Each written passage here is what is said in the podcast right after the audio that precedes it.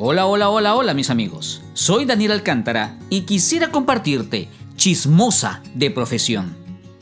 Proverbios capítulo 16 versículo 28 dice, El que es malvado y chismoso provoca peleas y causa divisiones.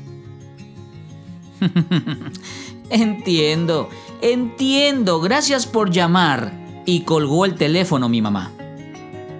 Una persona le había llamado con la buena intención de contarle su gran preocupación.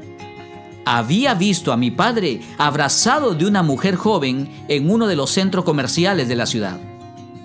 Esta persona tan espiritual le dijo a mi mamá que incluso le apoyaría en oración. Mamá nos contó esto riéndose ella sabía que papá había ido al centro comercial con mi hermana Keila, acompañándola para comprar un par de cosas y luego regresarían a casa. Esa noche, todos alrededor de la mesa comentábamos cuán fácil es dañar la integridad de una persona, solo por regar chismes sin fundamento, basado en las ideas que se desarrollan en nuestra cabeza. Las palabras que salen de nuestros labios ya no regresan.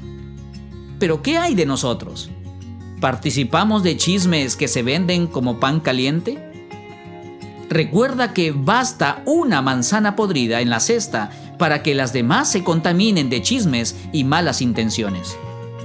No ensucies tu mente, no ensucies tu corazón ni tus labios, pero sobre todo, no ensucies a otras personas o familias. Permíteme plantearte un desafío para hoy.